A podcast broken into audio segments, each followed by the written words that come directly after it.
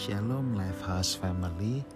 Salah satu tipe orang yang paling tidak menyenangkan adalah orang yang NATO, N-A-T-O. No action, talk only.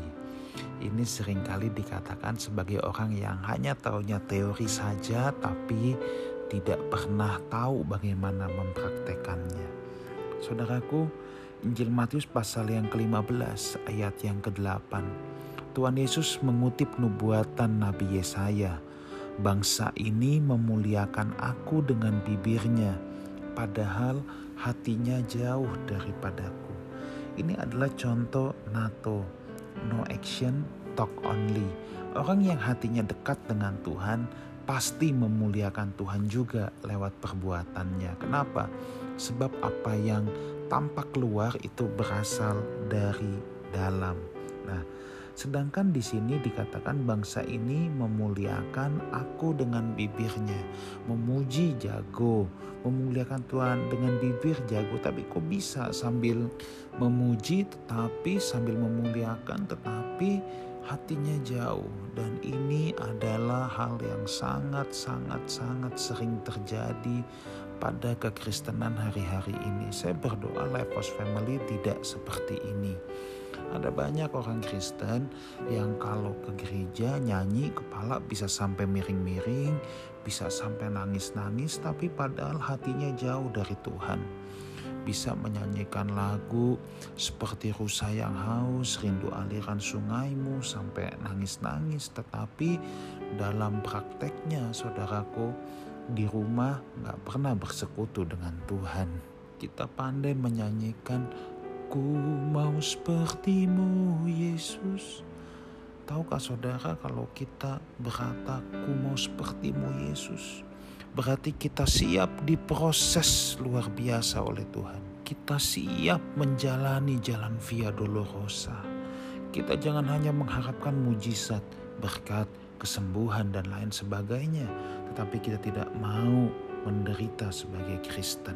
Kita tidak mau mengambil jalan salib.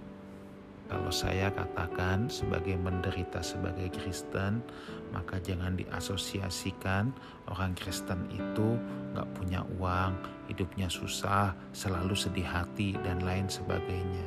Punya uang atau tidak punya uang itu bukan ukuran penderitaan. Penderitaan yang sesungguhnya adalah sesuatu yang memberatkan hati kita, memberatkan hidup kita oleh karena keputusan kita memilih Tuhan dan kerajaannya. Itu penderitaan. Jadi zaman dulu ketika para murid uh, atau jemaat mula-mula memilih Tuhan dan kerajaannya, mereka memang menderita secara fisik. Tetapi hari-hari ini mungkin penderitaannya beda, saudara ya saudara memutuskan untuk memilih Tuhan dan kerajaannya, mungkin penderitaanmu bukan dianiaya secara fisik, tetapi bisa saja lebih kepada kita harus menyembelih daging kita. Apa yang daging kita senangi, apa yang daging kita sukai, justru harus kita sembeli untuk Tuhan. Menyembeli daging itu nggak ada yang enak, saudara. Itu pasti penderitaan. Misalnya saudara sudah kerja keras, berhasil, punya penghasilan tinggi. Ada aja kita lihat teman-teman, wih istrinya nambah lagi. Saya sanggup kok nambah istri. Tetapi firman Tuhan tidak mengizinkan demikian. Saya sembelih daging saya. Atau kalau kita lihat orang, ya mereka sudah kerja keras, sudah berhasil banyak, lalu senang pamer. Oh, orang Kristen jangan pamer. Kalau mau beli, beli saja, tetapi tidak usah pamer.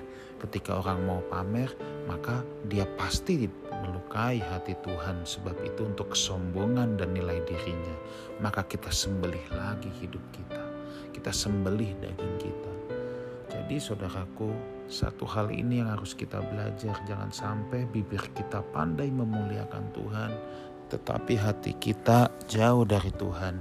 Life House Community, mari jadilah konsisten, bibir kita memuliakan Tuhan, hati kita juga dekat dengan Tuhan, sehingga hidup kita memuliakan Tuhan. Haleluya.